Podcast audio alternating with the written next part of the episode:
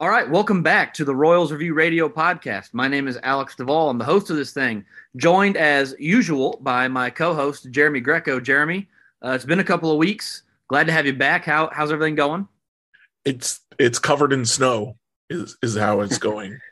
but uh, you know, I, I like snow. Outside, I walked outside today and I was like, I can't think of three things that have caused me more pain in my life than the cold that I experienced today. It's like I don't understand how it can be so cold. And like I know it gets colder. I know it today. Like tomorrow morning when I wake up and go to school, it's going to be colder and it's just like I don't understand how that happens. I don't understand where global warming went. I want it back. I want it in Kansas City. I want it to be warm all the time and I'm tired of it being cold. That was like hurt your face cold. It's like you walk outside if you got a runny nose, it's frozen to the inside of your face cold. So not a fan of that. We had the snow. It came and went. And then yeah, I whatever. So we're joined also tonight by Alec Lewis of the Athletic. Alec, it's been a while. It's been a long, busy off season, like we were talking about just a second ago. Um, how are you managing to keep all of the hot stove rumors um, to a simmer during your during your off season?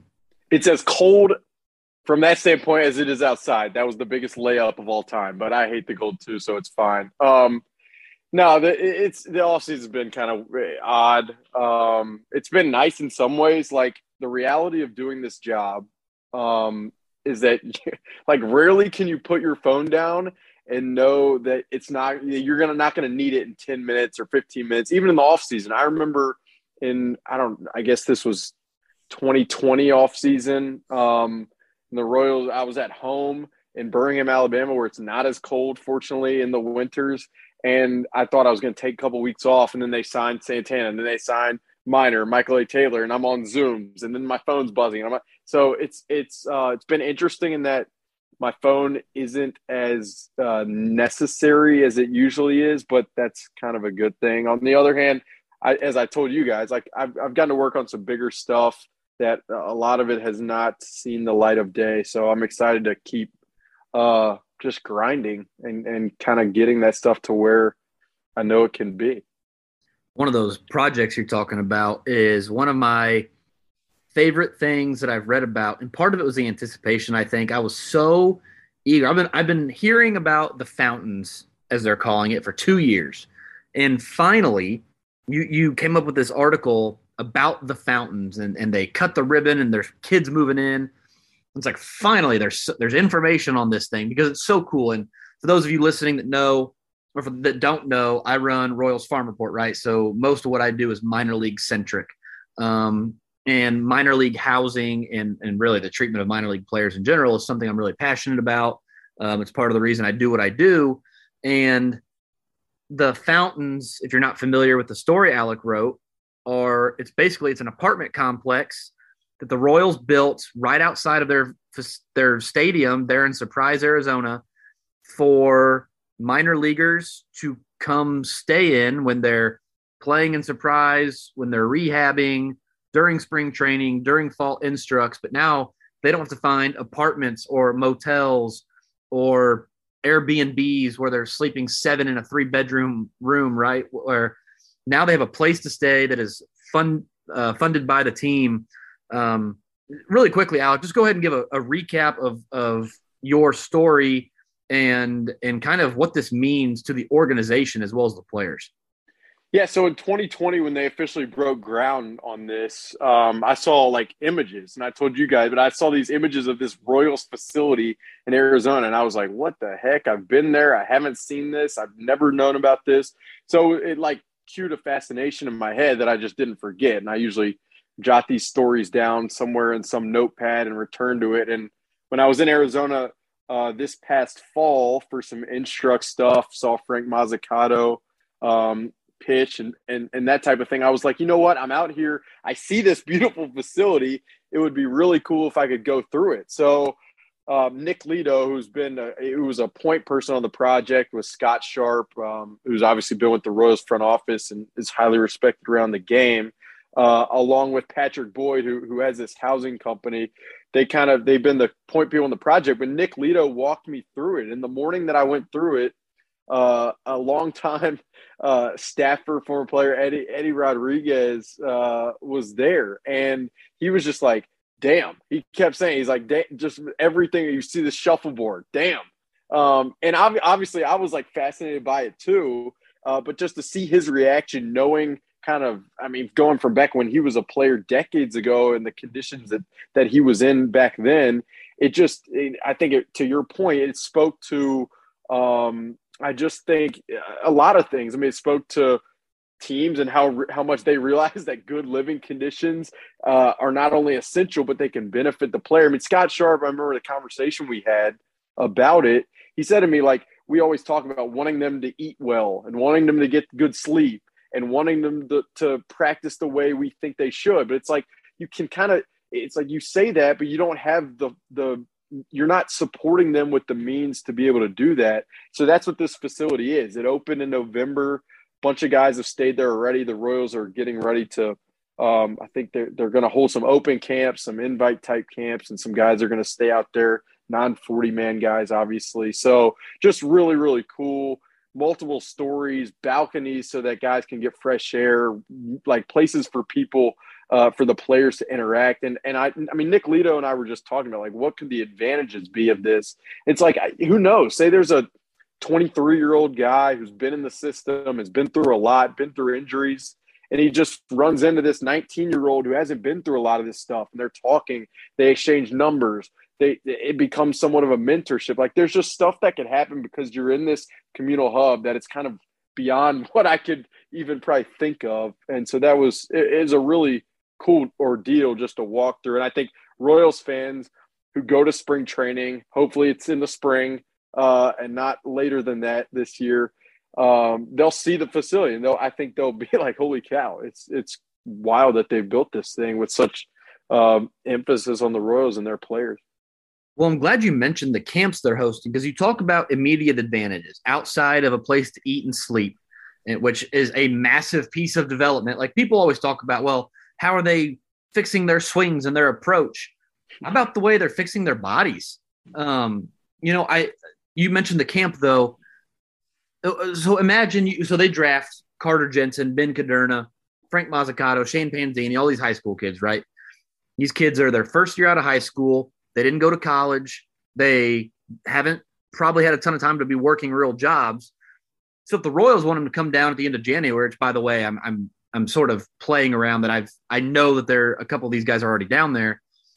If the Royals want these guys to come down in January, hey Carter, why don't you come down in January, work out with Coach Saylor, work out with Coach Tosar, whoever it is, um, and we'll and we'll get you going. And and you know, a kid like Carter Jensen, who's who's graduated high school last year and is a first year pro.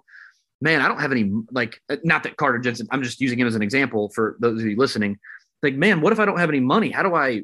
How am I going to afford to live down there? Now the Royals got to be figuring out housing and all this stuff. We've got it. You just come, you stay in the fountains. We can bring down 20 players. We can bring down the Erick Peñas, the Wilmin Candelarios, guys who are coming in from overseas who need a place to stay. When they get to camp there it is. There's the fountains they all stay together. It's kind of like it's almost like a college dorm room atmosphere i can imagine. Um, but but that's awesome. And you talk about the advantages. I'm i am so excited because i really believe that housing and meals are like the most underrated pieces of development that people don't really talk about and to have one at your lowest domestic level is so massive and again, because if you think about like earlier this, I'm sorry, last summer, um, a guy like uh, let's go with Ben Hernandez. Ben Hernandez, another 19 year old, first year pro, gets hurt. He's probably already paying for an apartment in Columbia, South Carolina.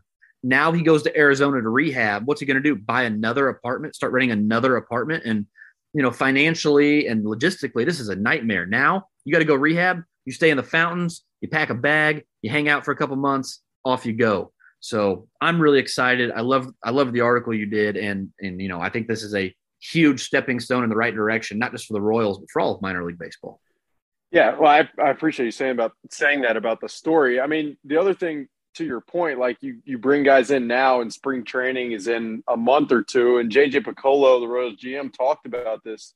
He's like, I mean, yes, we we trust our guys. They go home, they work out with ex ex uh, personal trainer, um, sports scientist. They live uh, with certain people, and we trust them to do that. And and and that's I mean that's just naturally what's going to happen. But now we know we can get them back to our facility under it with our performance science staff on the field, know know their workload. And he's like, I, I think it'll prevent injuries. And the other thing, just like a macro topic, is the Royals talk so much about building the camaraderie among their minor league players in the minor leagues and, and that winning kind of mindset and, and togetherness breeds success at the big league level. That's their mindset. It obviously showed itself in, in 2014 and 15 and and like throughout that period. And I think um I mean, imagine how I mean you're living with these people and, and not only just like some close friends, but everyone's really kind of there. So you get to know people on a deeper level that I think can only only help that. So yeah, it was it was a really cool um, story to dive into, and uh, be interesting to just hear what what comes out of it in years to come for sure.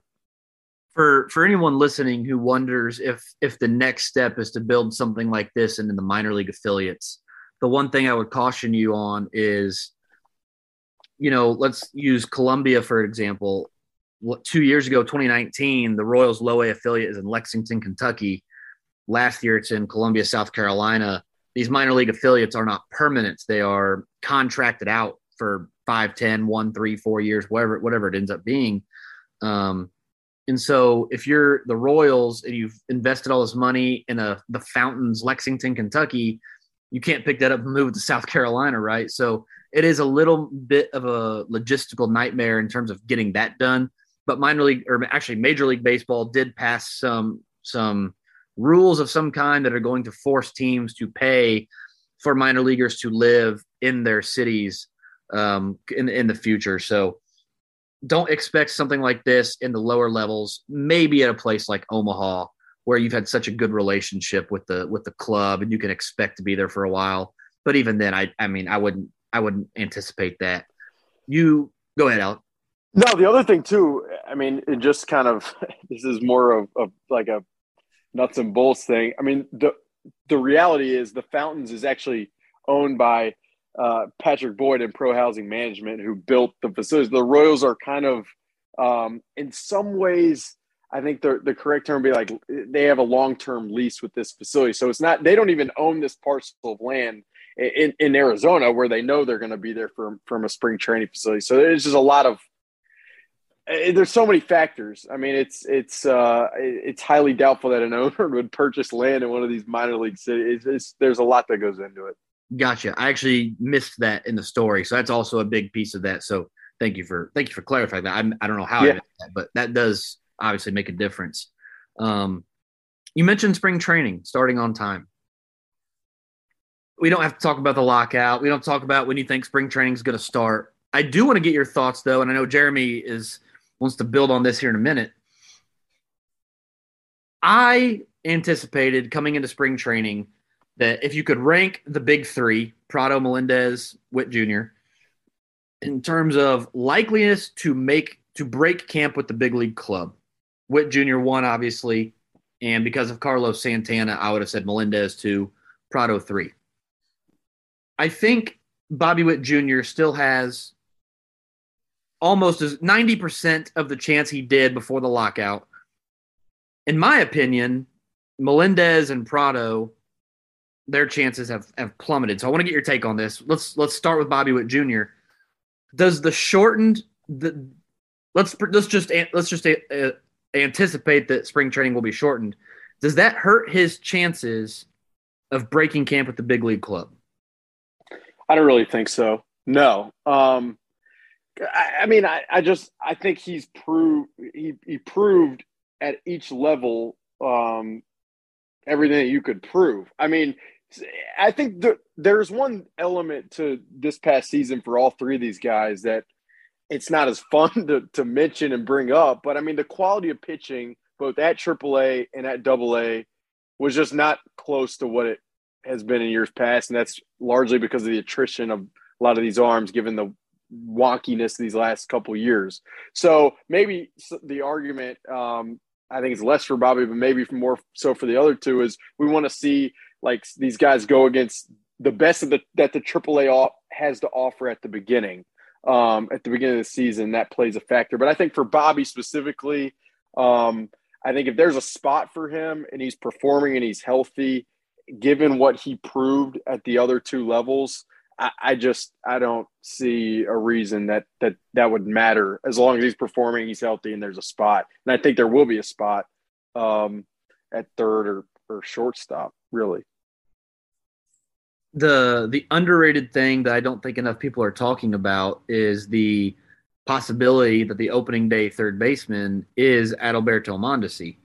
The Royals have the depth, in my opinion, to break camp without Bobby Witt Jr. if they want to. Now, by no means am I saying that is what I would do. By no means am I saying that's what I want them to do. But if you're talking about, I don't know what the CBA will look like. I don't know what service time is going to look like. I don't know what any of that's going to look like. If the Royals decided to go Mondesi, Lopez, Witt with, I mean, you name your guy to be the rotational infielder, that wouldn't surprise me at all, considering they can put Hunter Dozier over there, considering they could put Emmanuel Rivera over there.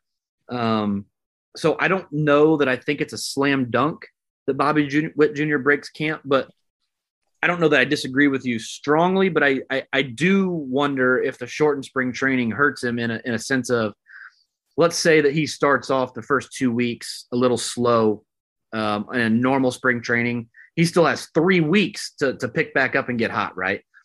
If they shorten spring training two weeks and he starts off cold for the first two weeks, he's got like a week and a half to get going again, where I think that extra week and a half would have been beneficial to him before. So I'm not worried about it. This isn't the year that I think is the Royals, and they need to start camp with everybody on the roster and win, win, win, win, win. but for the fans who are listening and thinking we have got to have Bobby Witt Jr., it's got to be opening day.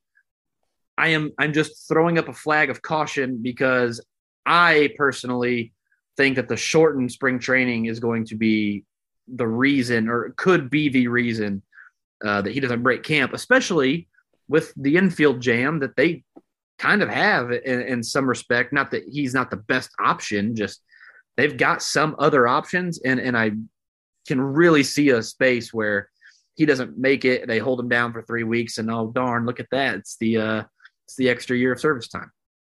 Yeah, I mean, I, I don't. To your point, like I don't know what service time could even if it how that will play out after the CBA. And I, I, I do think you're right in terms of like say he doesn't perform the first couple weeks and it's shortened and and then kind of he presses because he wants to like yeah I think I think that's possible. Um, I think I I was if if he's performing the short it just to me it, it, it doesn't matter. But I also think the reality is even if he breaks camp with the club, there's a strong possibility that as talented and skilled as this guy is, that he goes through struggles. I mean, I know that, that Royals fans and even a lot of evaluators believe so strongly, and I think they should because he's proven to be adaptable and, and so skilled that he can overcome whatever. But um, he's he's a human being, and this is baseball and hitting, and it's really really difficult. Um, and as as a lot of young guys in recent years have proven, even as talented as they are,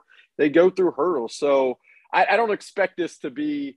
Uh, you get on the highway and we're going 70 cruising through Arizona uh, forever. Um, I think there there will probably be some the traffic, some hiccups with with he and all these guys. It would be very uh, atypical if there weren't. Um, but it'll be interesting to see. Obviously, to your point, if Bobby doesn't break camp with the club and he's performing, people are going to go crazy regardless. That's the nature of uh, people root how they want to root, and uh, that's it's it's awesome that people have have voices. I don't know.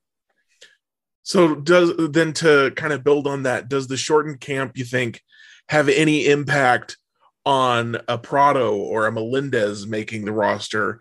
Uh, or do you think the Royals might keep them down, uh, you know, because they have a Carlos Santana's already at first base? And obviously Salvador Perez behind the plate. Do you think that if they look ready, they'll find a place for them?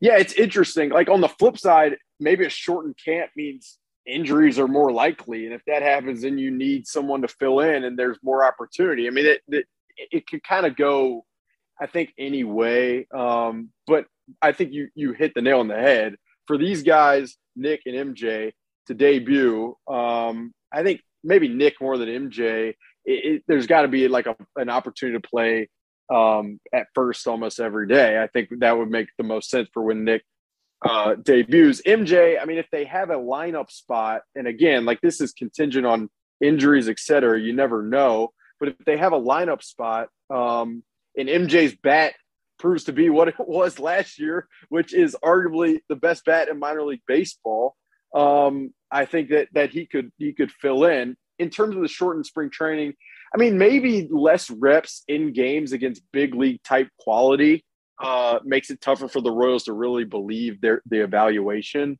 Um, but I, I, there's there's just so many factors and facets, things that could play a role. I mentioned injury, but it's just you just never know with this type of stuff. I mean, Carlos Santana, um, say when activity begins, the Royals decide that they they think they could uh, be better in the long run, moving him as soon as possible. Then that could open up a spot. There's just a lot that could happen um, that could play a role for for guys like MJ and, and Nick to debut. And uh, but I think regardless, it's going to happen at some point, probably early, sooner than later.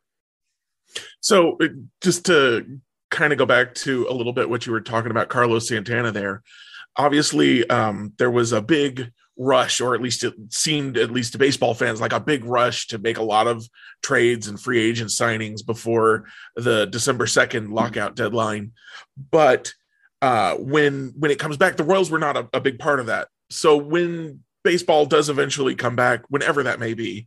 Um, do you think that the Royals will make some moves, any moves, or uh, you know, will they be looking to trade guys like Carlos Santana, or will they be looking at the free agency market at all? And you know, does it does it depend maybe on when they come back?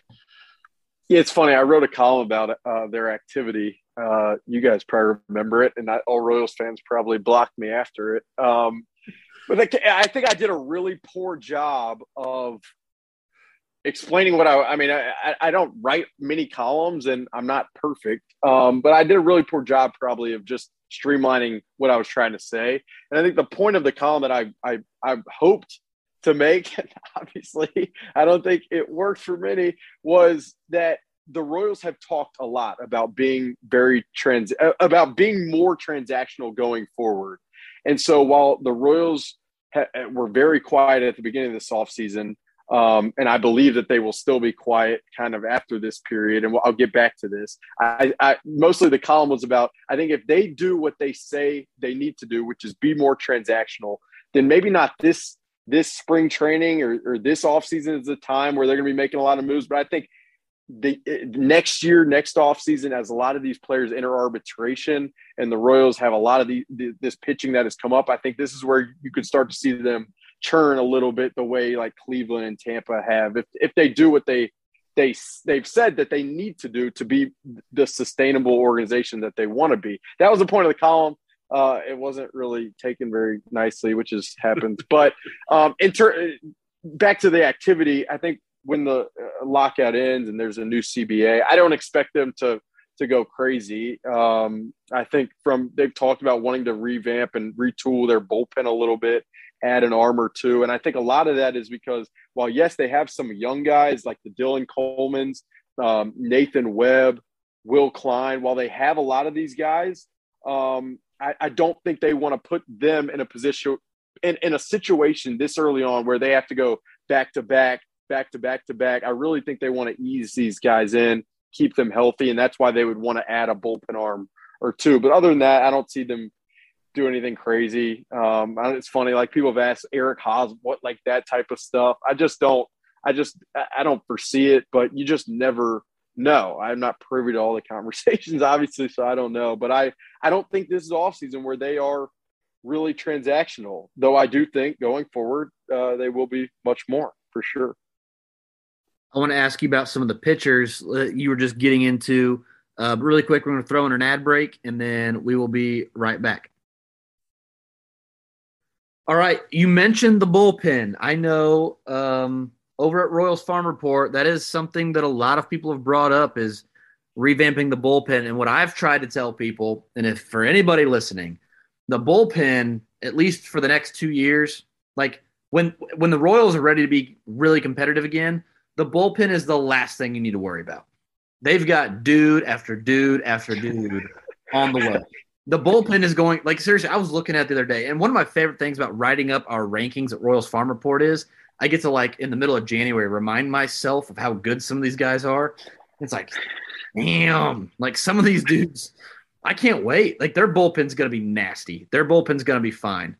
It's the rotation that's got me curious. And so I was looking at the at the options for the big league rotation coming out of camp, and I think there's some mortal locks that we can consider right now are Brad Keller, Mike Minor, Brady Singer.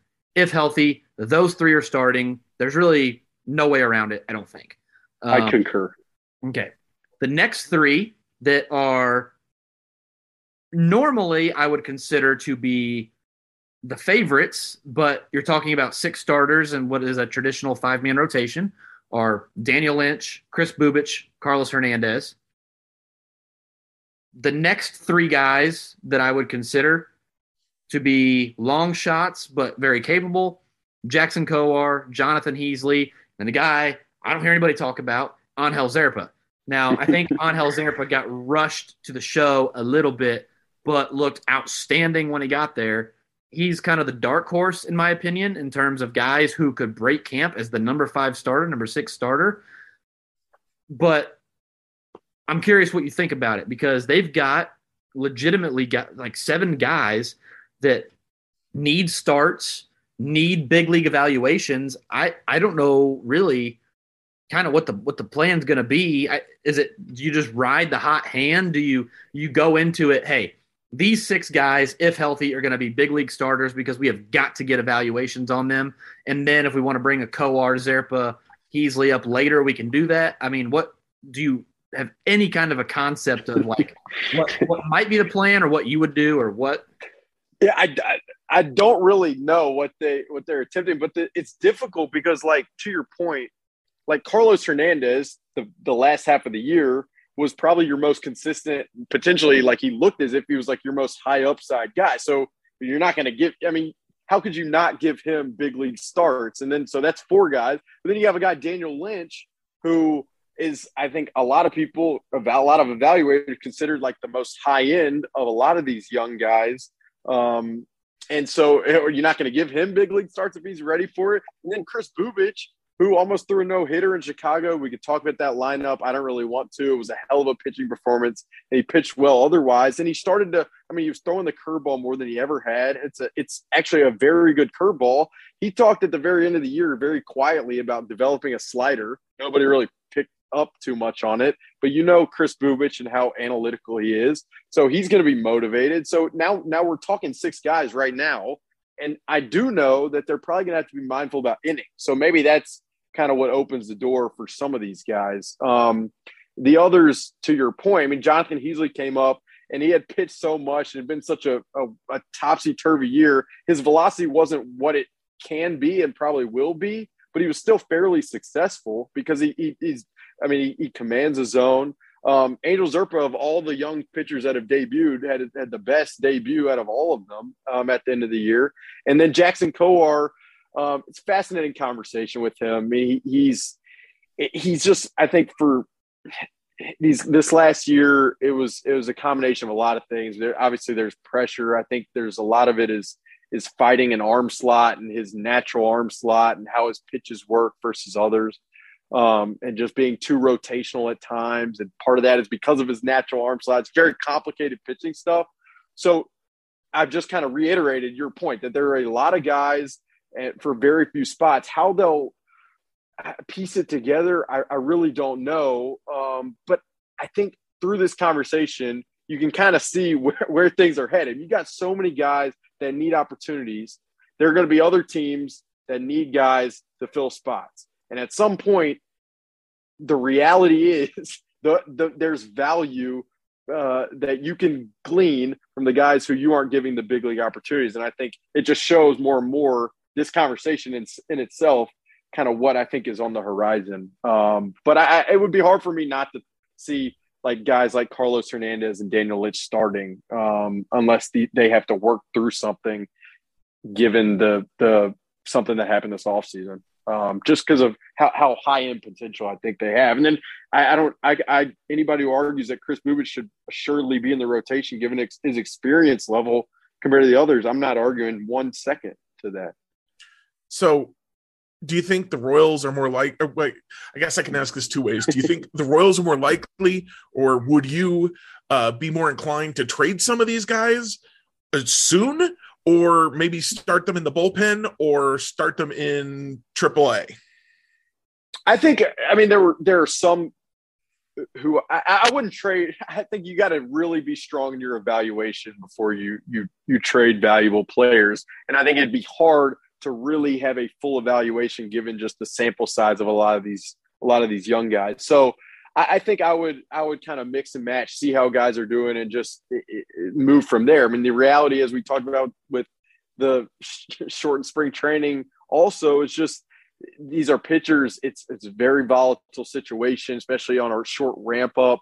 Um, anything can happen. So you, I think you really need in a in the big leagues these days. I think you need like ten to twelve starters that you can potentially rely on. So I think they're going to need a lot of these guys, which means I would I wouldn't trade uh, if it were me. And I what do I, what the hell do I know? But I, I just I would uh, I I think they'll all the time will come for all of them in the way that it it, it probably should. I think it'll kind of work itself out as much as it seems right now. Even as I'm talking about, like how how could it be? But I think it it, it usually just happens that way.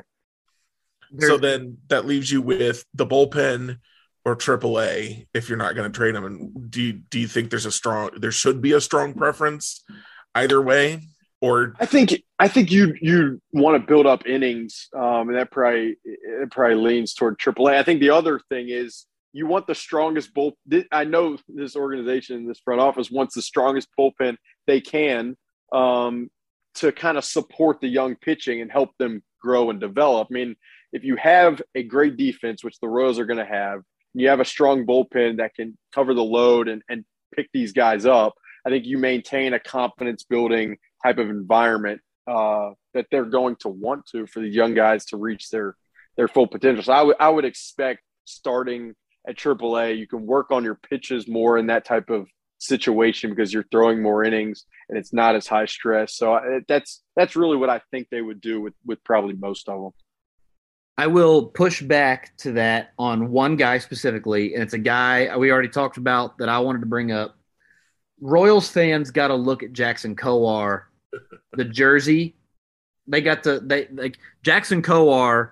Somebody in a Jackson Kowar uniform walked out on the mound in Kansas City last year.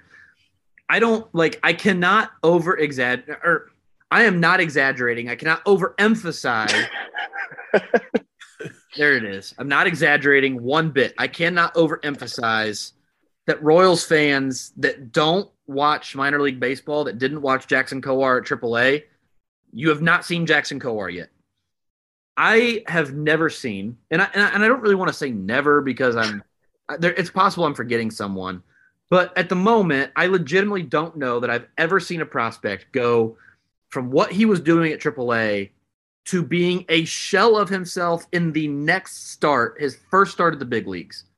I was scrolling through Twitter the other day, um, back at some of Kowar's film because I was it was like eleven o'clock at night. I was up. I just put the kid back down. I was I was awake. You're saying this like it's so normal, but I mean, come on. You're yeah. looking at Kowar film at eleven o'clock. Yeah. Well, okay. so anyway, I was, and I'm like, I was I was literally like, this isn't even close to what we got in Kansas City. Like the stuff he was doing in the minor leagues, dropping 99 mile an hour fastballs wherever he wanted them, with legitimately one of the best changeups you've ever seen on a right handed pitcher, and using his curveball earlier in the count to get ahead of hitters. It's like Royals fans, if, if you haven't watched the film, and, and I put some of it up on Twitter, I put some of it up, of it up on write ups about Jackson Kowar over at Royals Farm Report if you haven't seen that film, you have not seen Jackson Kowar yet. So the, the one thing that that I can't figure out is how, the disconnect between his last start at AAA and his first start in the big leagues. And I think the one guy that I'd be okay throwing in the bullpen for one, two inning spurts would be Kowar. In the same mold as what they did with Brad Keller in 2018. Go blow out for an inning at a time. Throw your best top 1% stuff. Throw, I mean, Kowar, I've seen Kowar hold 99 into the sixth inning of starts. Go throw 99, 100 miles an hour in one inning spurts. Throw your changeup and your curveball, slider, whatever breaking ball he's going to throw as hard as you can throw it. Have some success at the big league level. And then we can move you back into the rotation once you're feeling better about where you're at. But to to your point with the rest of those guys, that's not the case for the rest of these guys. Is they came to the big league level, they had some success or didn't, but for the most part, you're getting what those guys were. And, and, and to that end, I would agree. Go down to AAA, build up your innings, be ready to come back as soon as we need you. But Kowar is the one guy I feel strongly about. They need to start him at the big league level in some capacity. If he comes out in spring training and is blowing the doors off guys and they think he can start, great. Otherwise, even if he doesn't, put him in the bullpen and, and get him right because from from everything I've seen at AAA, there is nothing left for him there. There is nothing left for him to do except go down there and pick on less advanced bats.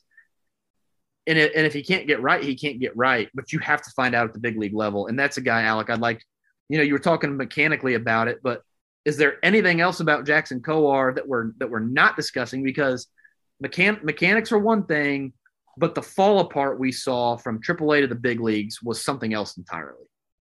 Yeah, I don't know. I'm thinking about two things that I, I wanted to point out in terms of like, is there something we're missing? The reality is, I probably need, I, I probably should have a conversation with Jackson in this time. It's it's probably a good reminder for me that like I have time, might as well uh, kind of dig in and just talk about it, talk about his off season. So I'll write that down on a notepad right after. But I, I think I totally actually agree with you 100 um, percent in terms of starting him like in the bullpen. I think I was talking to a Rose prospect the other day who was a starter. They shifted to the pen.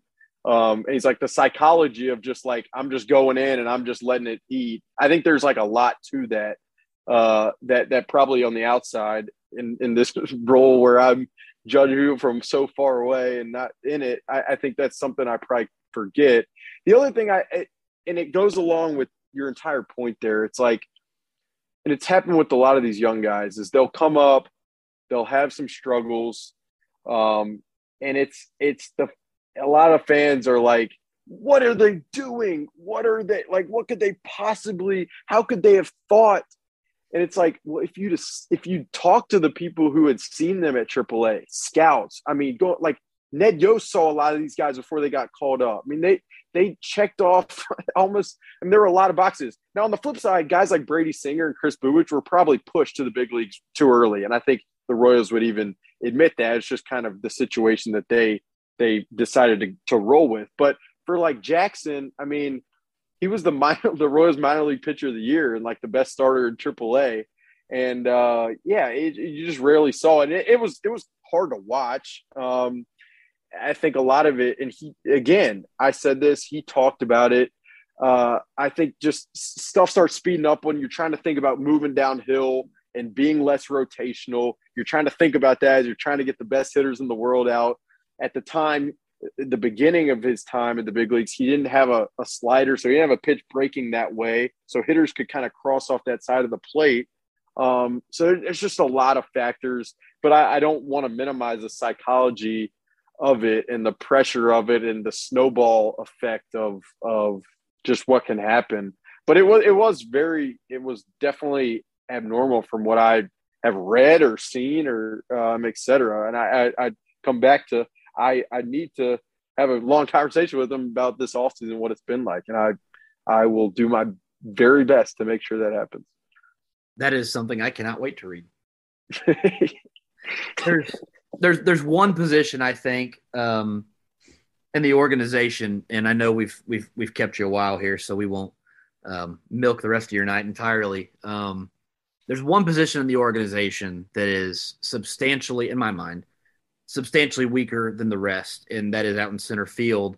The Royals went and signed Michael A. Taylor to stopgap for the next year or two, um, two years, nine million dollars the reaction that I got from, or it seemed that most people gave was, oh, it's just $9 million. Like, that doesn't mean he has to start. When have the Royals ever given anybody $9 million and not given them every opportunity to start. I mean, they gave Chris Owings three and ran him out there repeated. I mean, that was abuse what they did to Chris Owings. That was illegal in 14 states. So when when I see nine mil for Michael A. Taylor, he is going to start at least for the first year. I wouldn't even be surprised if they plan on him starting for the next two years in the big leagues. That is not going to work if they want to be in the playoffs. Now, maybe if your argument is that in 2023, the rest of the roster will be so good that they can live with Michael A. Taylor in center field. Is the goal 87 wins? Maybe. If the goals win the division, I still don't know. Um, regardless, are you hearing anything? Have you talked to anyone? Or do you have any opinions yourself on what they can do in center field? Because they don't have anybody coming up the pipeline. They don't have anybody ready to take it this year. And unless you're going to run Kyle Isbel out there, who I don't think can play center field at the K for 81 games, um, they really are kind of, I don't want to say in trouble. You can always go sign somebody else in free agency. It's not my money. If Papa John wants to go out there and spend $80 million, bring somebody in to play center field the all star level, be my guest. But the moment, they've got nobody else. Yeah, you're right. I mean, and you know the prospect landscape that within their system probably way better than I do. But um, yeah, it's hard to believe. It's hard to. I mean, I don't. I don't really see anyone there. I mean, I've had conversations with some scouts about Erick Peña, and we could talk about the bat. But I just think from a defensive standpoint, it doesn't sound as if that that right now could could really be a possibility. And then again, from the bat, I just think it, you're probably a couple years away at least. So um, it's interesting. I think this is a spot where I mean, I don't know. I was trying to think before they extended Michael A. Taylor, like what potential capable defensive center fielders who could play at Kauffman and have a lot of success defensively, which is what the Royals value probably more than anything else from that position for right or wrong. That's that's just how much they value it. Um, what what options of that sort can hit? And it's just it's just a very I mean we talk like Starling Marte, but you saw the type of money he got, and there's just realistic and there's unrealistic, and uh, you know the answer uh, uh, right now with with where the Royals are at. Um, I think like that could be a spot where where a trade could could make sense at some point. Um, in terms of Michael A, I still think they believe there's there's more out of the bat. I mean, look, he struck out a lot over the course of his career. Those numbers rarely just uh, shift entirely. But um, I, I, and, I, and I don't know right now. Obviously, he can't work with team personnel. So people say, "Well, can it, the hitting developments that like I don't right now? It's obviously unfeasible." Uh, but maybe he, he gets he gets to camp and he's working with a guy like Keoni or, or certain elements can can kind of help him progress and be more allow him to be more capable of of just being in that lineup spot. But I I I don't know. I think they've just valued the defensive the defensive aspect that he brings and believe that that every day is is worthwhile for them for now until they see an, an option that really makes sense and, and monetarily makes sense. Um, I think in some ways with his defensibility, it, it does make sense that they they extended him. It's to your point, it's it is X amount of dollars uh, four and a half or what have you a year that they've committed. So um, I don't know. We'll see. It's it, it'll be interesting to see how they how they take that position going forward. But that I mean, they knew even before they extended Michael A. Taylor. Like they know. I mean, that center field is the hole that we right now. I mean, that we see. I mean, they they're very aware.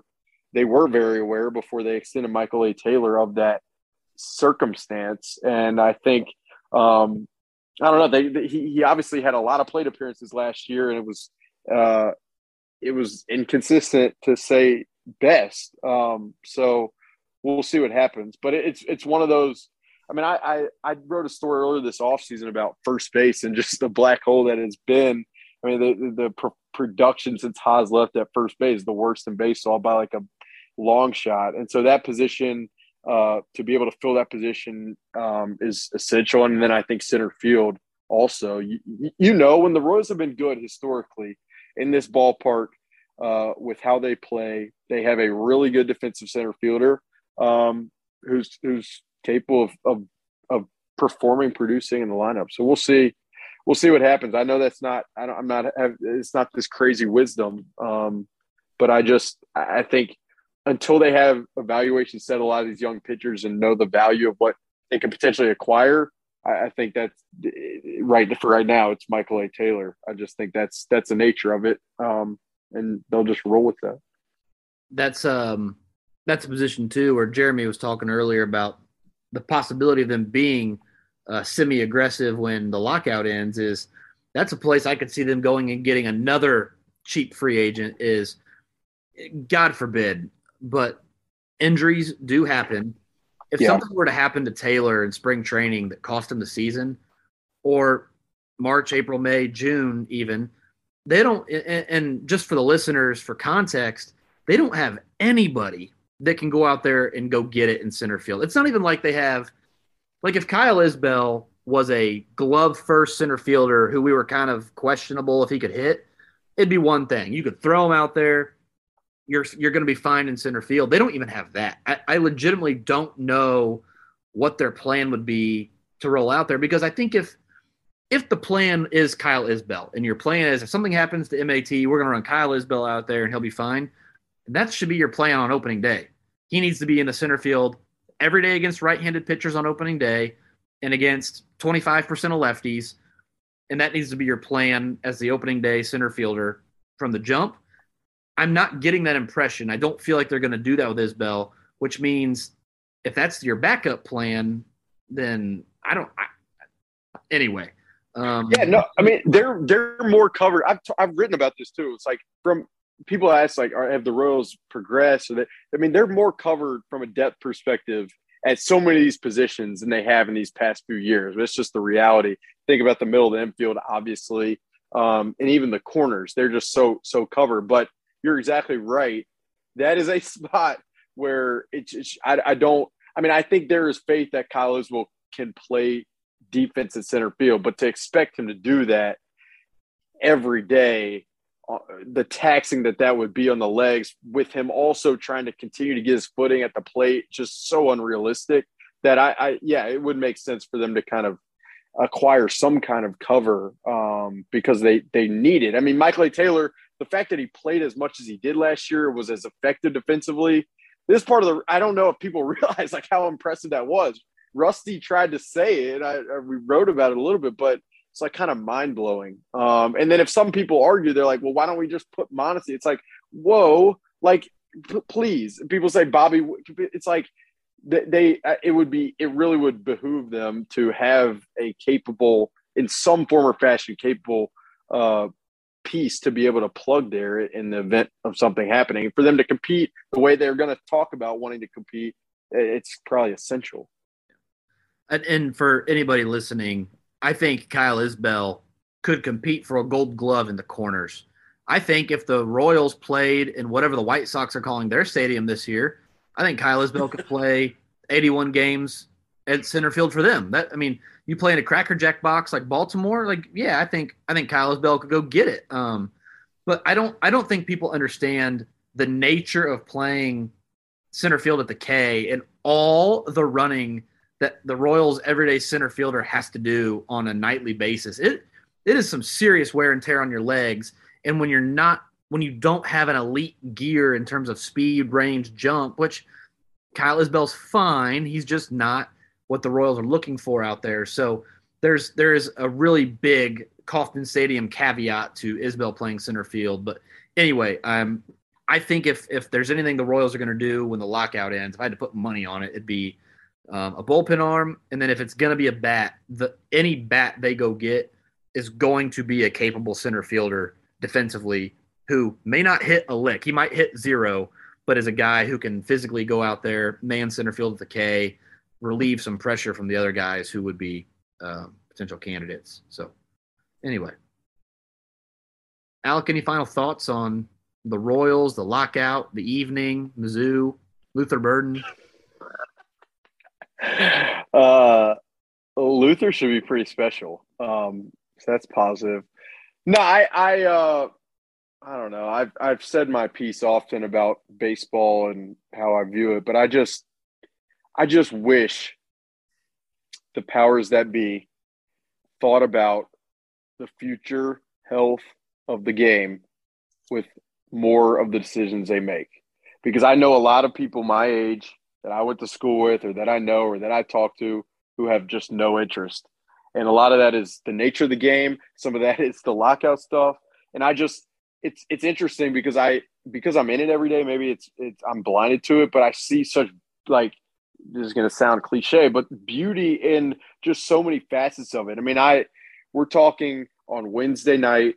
Um, the Royals earlier today announced that they they hired Roy Clark, uh, a longtime scout, as an advisor to baseball operations. I talked to Roy today, talked to a couple others, and just some of the stories you hear, you're not going to get anything like this in any other sport. And um, and it's part of the people. It's part of uh, just the quirkiness of it, and I, I think a lot of people would gravitate toward that. But the game has to be palatable for that to be the case. Um, and I just think we're at a place where it's, it's it seems like that's just not at all a priority. And I understand there are other priorities and uh, business is business, but I just I, I just I really wish they thought about it more. There's just so much we can do on a daily basis, daily basis and so many ways to spend our time. Um, for baseball to continue to be a part of that for a lot of people of younger generations, I think they have to think strongly of it. So that's my final thought. Um, I feel like I probably went too serious, but that's kind of the nature of how I am. I just, I, I I'm excited. I mean, we talk about all these players, right? We talk about this, their skills and the acquisitions, all this type of stuff, call ups. Like it's such a, it's incredible. Um, I can't wait to see. I can't wait to be a part of it on a daily basis. Uh, and I think other people would would want to be too if they kind of uh, if they were pulled in in a in a better way. So there's my piece. We can we can end with another Luther Burden shout out, and people will be happy. Did you see that the the Nickelodeon slash CBS Dallas game was the most watched wild card game? I don't want to say in NFL history, but it's been a while. Like the it's like newsflash if you can find a way to get kids to watch it like your game the, the game the brand the product will become more popular. Um, I, I, tweeted something out. It was like uh, rob manfred had an aneurysm trying to figure out why the nfl would put a game on nickelodeon or, or whatever. But I, I agree with you. And i think there's there's even an aspect of and i'll be quick here but there's even an aspect of it too where like if you just like major league baseball more so I don't want to say more than the NBA because I don't know exactly what the numbers are, but I think more so or just as much as any other sport in America has an international influence like no other. And if you just listen to the broadcasts of the the the games in other countries compared to the broadcast here in the United States, there's even a discernible difference if you take age out of it. If you take markets and just listen to the way that other people call the game and listen to the game and appreciate the game versus here in the states it's like very clearly um, not being intentionally branded to the next generation of fans which is so interesting. It's such an odd like gatekeeping. I don't know. It's part of like a societal thing of like national pastime and and like it, it just it's hard it, there's a lot of push and pull with with certain elements of things of it societally. But yeah, it's like you'll flip on a Dominican Winter League game. It's like this vibrant, like uh just like engaging thing. And and that that's part of what I'm talking about. It's like when you watch an NFL game, uh I don't know. It's just so captivating because it's just, I, I, I mean, the NFL is maybe a different breed, but it's just, I, I just, I think baseball, I think there is opportunity. Um, I just hope they they they see it and focus on it. So we'll see. But I, I mean, as soon as we can get the game back, that is uh, that will be positive for all. And I can't wait to leave this cold. I should probably wrap it up like this. Can't wait to leave this damn cold and be in Arizona uh, in that heat under the sun as soon as possible. Jeremy, any final thoughts tonight? Um, I just had one more quick question for Alec. Um, the uh you talked about we have so many opportunities for other things to catch our attention to entertain us so baseball needs to try harder i was just curious what are you watching right now since you're not doing any baseball wow that's great it's a great question um I, I wouldn't say. I mean, I've watched the NFL a ton. I mean, I I I I, I watch try to watch every NFL playoff game, but I I, I do. I, love music. It's kind of one of my things. And then if I showed you my, I mean, I read and try to read probably way too much and stories. Um, and I also get caught up in just working on stories. But I, I think I, I mean, music, just hanging out with people, obviously when you can healthfully in this environment and then nfl i think that's that's it i mean i watch shows i, I watch like some of the mandalorian stuff i, I watch succession. Like I, I, try to keep up culturally but i'm, I'm not the best at it sometimes. I, I always need as many suggestions as i can to be on top of it uh, i'm about it. But um, it is it's been an interesting time because like I said, you can kind of slow down and think macro on like some life stuff that in the season you're just thinking about the roster every day.